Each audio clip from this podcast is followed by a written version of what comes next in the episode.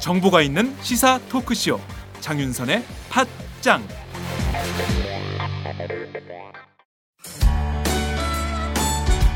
직원 채용 광고입니다. N블록셀이라고 하는 IT 회사인데요. 진보진영 팟캐스트의 후원도 팍팍하는 회사입니다.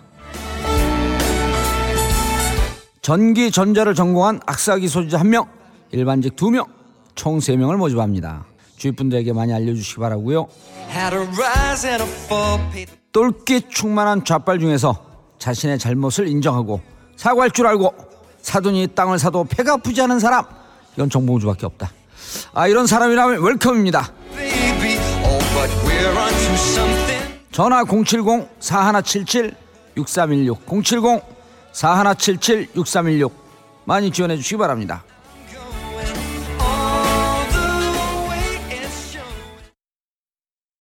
안녕하세요. 장윤선입니다. 오늘은 3월 27일 금요일입니다. 정부가 세월호 참사 특별조사위원회의 조직과 예산안 처리를 한 달 넘게 미뤄왔는데요. 급기야 이번에는 조직 규모를 아예 대폭 축소해서 활동하라는 방안을 제시한 것으로 알려져서 파문이 일고 있습니다. 어, 정부가 내놓은 안은 이런 것입니다. 전체 사무처 내부 세 가지의 국이 있는데요. 그 중에 두 국을 어, 과장급인 담당관제로 축소를 하고 또 조직 정원도 당초 120명에서 90명으로 그러니까 30명을 축소하라는 안입니다. 이것은 세월호 특별법 제15조가 규정한 바에 따르면 굉장히 턱없이 못 미치는 인원 구조가 되는 것입니다. 이뿐만이 아닙니다. 예산도 그런데요. 특위 가동 전부터 새누리당이 세금 도둑 운운했었죠. 어, 실제 새누리당은 당초 특위가 요구했던 192억 원에서 62억 원을 깎아서 130억 원으로 감축하라 이렇게 요구한 것으로 전해지고 있습니다. 조직 축소, 예산 축소. 이대로라면 박근혜 정부에서 세월호 참사에 대한 제대로 된 진상 규명이 가능할까요? 벌써 20일 후면 세월호 참사 1주년이 됩니다. 사고가 난 지 1년이 다 되도록 아직도 그 배 안에는 사람들이 있습니다. 이 사고의 원인에 대한 진실 규명은 여전히 요원한 상황입니다. 혹시 그럼에도 불구하고 우리는 입으로만 세월호 참사 잊지 않겠다. 앵무새처럼 읊고 있는 것은 아닐까요?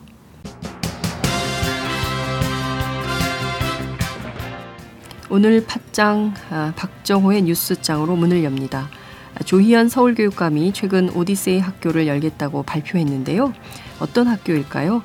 우리 아이들이 지금보다 더 행복하게 공부할 수 있는 길이 열리게 될까요? 오디세이 학교 문을 열게 될 서울 정독도서관에서 조희연 교육감을 직접 만나보도록 하겠습니다.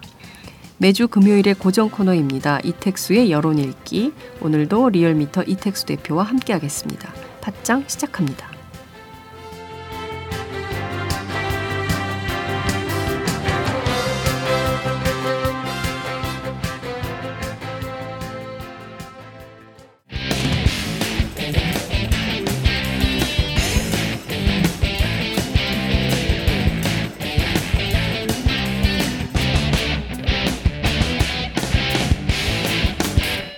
박정호의 뉴스장.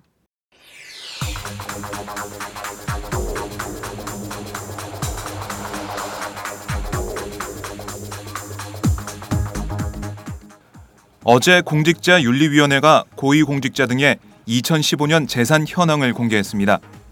박근혜 대통령의 재산은 부동산과 예금을 합쳐 31억 6,950만 원으로 지난해보다 3억 3,600만 원 늘었습니다.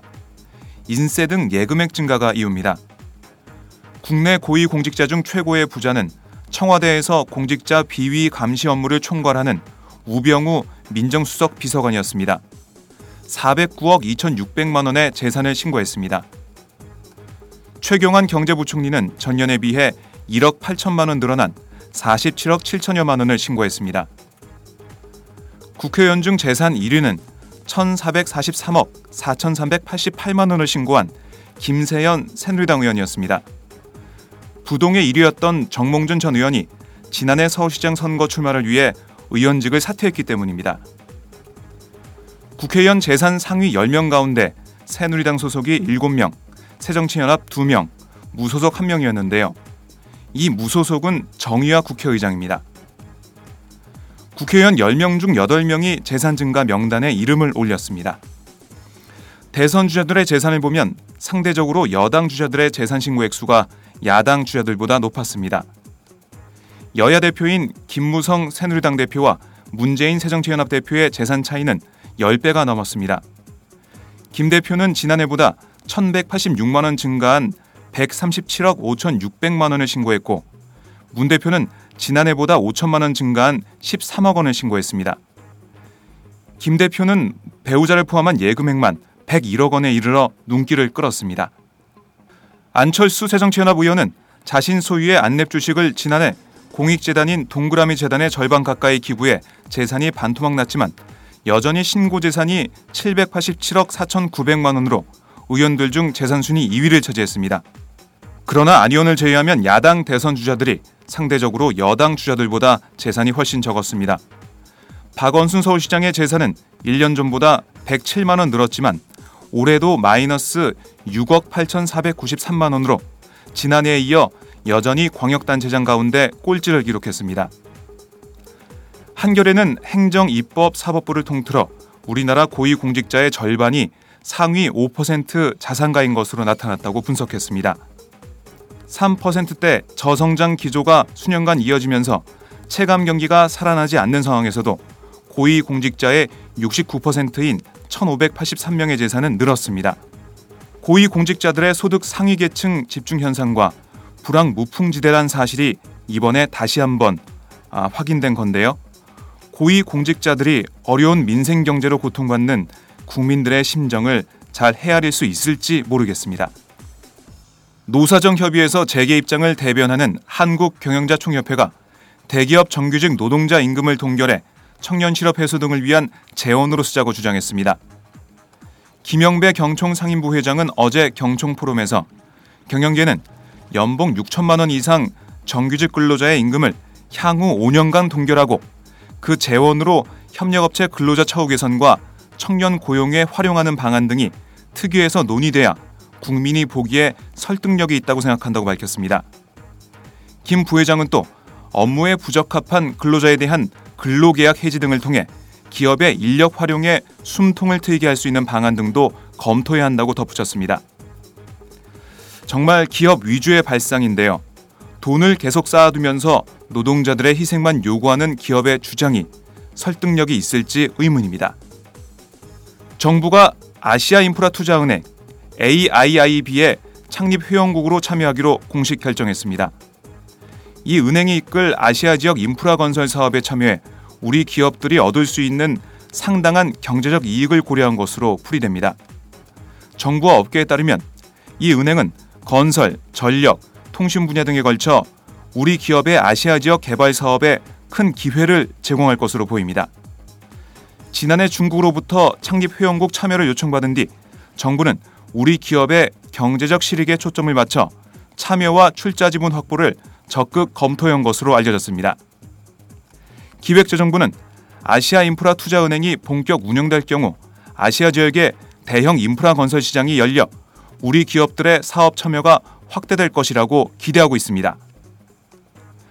아시아 인프라 투자은행은 건설 토목 인프라뿐 아니라 전력, 상하수도, 주택, 통신까지 포괄하는 통합적인 인프라 건설 자금 공급에 나설 전망인데요. 그만큼 우리나라 관련 기업들에는 엄청난 경제적 기회를 제공하게 됐다는 겁니다. 특히 국내 건설 경기가 나쁜 상황에서 이번 아시아 인프라 투자은행 참여는 건설업계에 수익성 높은 대형 호재로 작용할 전망입니다. 우리나라 관련 기업들의 경제적 이익과 관련해 남은 관건은 우리나라가 이 은행 출자 지분은 어느 정도 규모로 가질 것인지인데요. 국가별 참여 주물에 따라 자국 기업의 공사 수주 기회가 좌우될 수밖에 없기 때문입니다. 정부의 아시아 인프라 투자은행 참여에 대해 여야는 환영의 뜻을 밝혔지만 새정치연합은 최근 AIIB 참여와 사드 배치 간의 소위 package deal 논란이 있다며 두 사안은 명백히 별개의 사안으로서 맞교환할 수 없는 일임을 분명히 한다고 강조했습니다. 이에 대해 정부와 청와대는 아시아 인프라 투자은행과 사드 배치가 전혀 별개의 문제라고 선을 그었습니다. 1970년대 박정희 대통령의 긴급조치 발령 자체를 국가배상법상 불법 행위로 보기 어렵다는 대법원의 첫 판결이 나왔습니다. 긴급조치가 사후적으로 위헌으로 결정됐더라도 당시 긴급조치권을 행사했던 대통령에게 정치적 책임이 아닌 민사상 책임을 지을 수 없다는 판단입니다. 대법원 3부는 어제 최아무개 씨가 국가를 상대로 낸 손해배상 청구 소송의 상고심에서 최 씨에게 200만 원을 지급하라는 아, 원심을 깨고 원고 패소 취지로 사건을 대전지법에 돌려보냈습니다. 최 씨는 1978년 서울대 재학 중 긴급조치 위반 혐의로 중앙정보부에 끌려가 영장 없이 20여일간 구금됐는데요. 최 씨는 대통령과 공무원의 불법 행위로 고통을 당했다며 국가를 상대로 소송을 냈습니다. 1심은 아무런 설명도 없이 최 씨의 청구를 기각했지만 2심은 긴급조치 구호의 내용은 유신헌법에 의하더라도 명백히 위헌이라며 최 씨 손을 들어줬습니다. 그러나 대법원은 대통령의 긴급조치권 행사는 고도의 정치성을 띤 국가행위라며 대통령은 국민 전체에 대해 정치적 책임을 질 뿐 개개인의 권리에 법적 의무를 지지는 않는다고 설명했습니다. 민주사회를 위한 변호사 모임은 판결이 나온 직후 논평을 통해 대법원 일개 소부에서 종전 전원합의체 판결 및 헌재 결정을 뒤집은 채 성공한 쿠데타를 처벌할 수 없다고 선언한 것이라며 이번 판결은 유신 헌법 및 긴급 조치를 정당화하고 옹호하는 고도의 정치적 판결이라고 평가했습니다. 대법원이 독재에 면죄부를 줬다는 비판이 계속될 것으로 보입니다. 일주일 앞으로 다가온 무상급식 중단 사태에 화난 경남 지역 학부모들이 자녀 등교 거부, 도시락 싸가기, 급식비 납부 거부, 촛불 집회 등 다양한 저항을 벌이기 시작했습니다. 경남 하동군 쌍계초등학교 학부모들은 오늘 자녀들을 학교에 보내지 않습니다. 대신 오늘 오전 10시 학교 앞 주차장에서 무상급식 중단 항의 집회를 열고 자녀들과 함께 거리 행진을 벌인 뒤 학교 인근 냇가에서 도시락으로 점심 식사를 하고 야외 수업을 할 계획입니다. 경남 양산 지역 60여 개 학교 1,800여 명의 학부모들이 가입해 있는 네이버 밴드 무상급식 지키기 집중행동 회원들은 어제 저녁 양산 문화예술회관 소강당에서 무상급식 지키기 결의대회 엄마들이 뿔났다를 열었습니다. 또한 경남 함양군 10개 학교 학부모들이 참여하는 무상급식을 지지하는 함양 군민들의 모임은 급식비 납부 거부 운동을 벌이기로 결의했습니다. 이들은 또 다음 달부터 도시락 싸가기, 집에 가서 점심 먹기, 학부모 이름으로 무상급식 재개 촉구, 펼침막 걸기 등을 추진할 계획입니다. 경남 통영에서는 오늘 무상급식 지키기 촛불 집회를 엽니다. 서울시는 승차 거부, 부당 요금 행위 등으로 아홉 차례 과태료 처분을 받아 면허가 취소된 택시기사 K씨가 제기한 행정소송 1, 2심에서 모두 시가 승소해 면허 취소가 사실상 확정됐다고 어제 밝혔습니다. K씨는 2012년부터 2년간 사당역에서 시내 승객은 승차 거부하고 과천 경마장, 인덕원 등으로 가는 장거리 승객만 골라 태우며 미터기를 사용하지 않고 요금을 흥정하는 등 불법 영업을 해오다 벌점 누적으로 지난해 2월 면허 취소 처분을 받았습니다. 행정당국은 택시 과태료 처분 결과를 바탕으로 벌점을 부여하고 2년마다 합산한 벌점이 3,000점 이상일 경우 면허를 취소할 수 있습니다. 시는 K씨가 10여 차례 경고와 지도 교육 처분을 받은 전력도 있다고 덧붙였습니다. 서울시는 K씨의 개인 택시 면허 취소 사실을 관련 기관에 재통보하고 번호판 회수 등의 조치를 진행할 계획입니다. 이로 인해 K씨는 개인 택시 면허 거래 가격 약 7천만 원에 해당되는 손실을 보게 됐다고 시는 설명했습니다. 벌점 누적에 따른 행정처분으로 개인 택시 면허가 취소된 것은 전국에서 처음인데요. 승객들을 애태우는 승차 거부가 이번 기회에 사라졌으면 좋겠습니다. 한국 정부가 오염 정화 비용을 부담하기로 한 경기 동두천 미군 기지가 기준치의 127배가 넘는 유류 성분에 심하게 오염돼 있는 것으로 확인됐습니다. 국회 환경노동위원회 우원식 새정치연합 의원은 동두천 캠프캐슬 부지에 동양대학교 북서울 캠퍼스 조성사업 환경 영향평가서를 확인한 결과 전체 기지 면적인 27.6%인 4만 3,073제곱미터가 오염된 것으로 나타났다고 어제 밝혔습니다. 이에 대해 녹색연합은 학생들의 건강과 안전을 담보로 한 위험한 처사라며 정화 작업을 끝내고 시설 신축에 나서야 한다고 지적했습니다. 리얼미터의 긴급 여론조사 결과 우리 국민의 61.4%가 박태환 선수에게도 예외 없이 국가대표 선발 규정을 적용해야 한다고 생각하는 것으로 나타났습니다. 박태환에게만 예외로 적용하지 말아야 한다는 의견은 12.2%, 국가대표 선발 규정을 폐지해야 한다는 의견은 18%로 조사됐습니다. 한편 박태환 선수는 오늘 오후 3시 단독 기자회견을 열어 청문회 징계 결과에 대한 자신의 입장을 밝힐 계획입니다. 지금까지 박정호의 뉴스장이었습니다. 고맙습니다.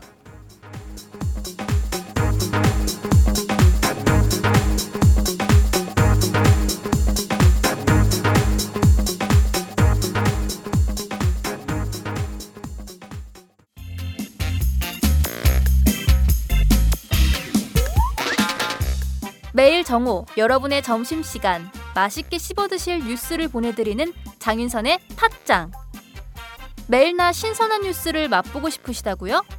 보수 언론이 대충 훑고 지나간 뉴스 그 이면의 진실을 알고 싶으시다고요? 그렇다면 여러분의 곁에 장윤선의 팟짱이 있습니다. 좋아요와 구독하기로 응원해주세요. 포털 사이트 검색창에서 장윤선의 팟짱을 치거나 모바일 앱스토어에서 팟빵 클릭 후 장윤선의 팟짱을 들러주세요. 요거 재밌네 할 때는 과감하게 좋아요를 눌러주세요.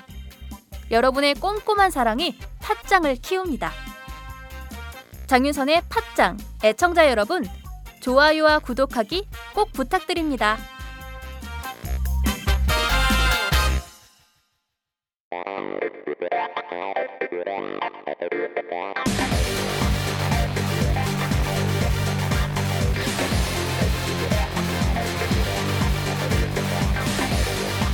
정보가 있는 시사 토크쇼. 장윤선의 팟짱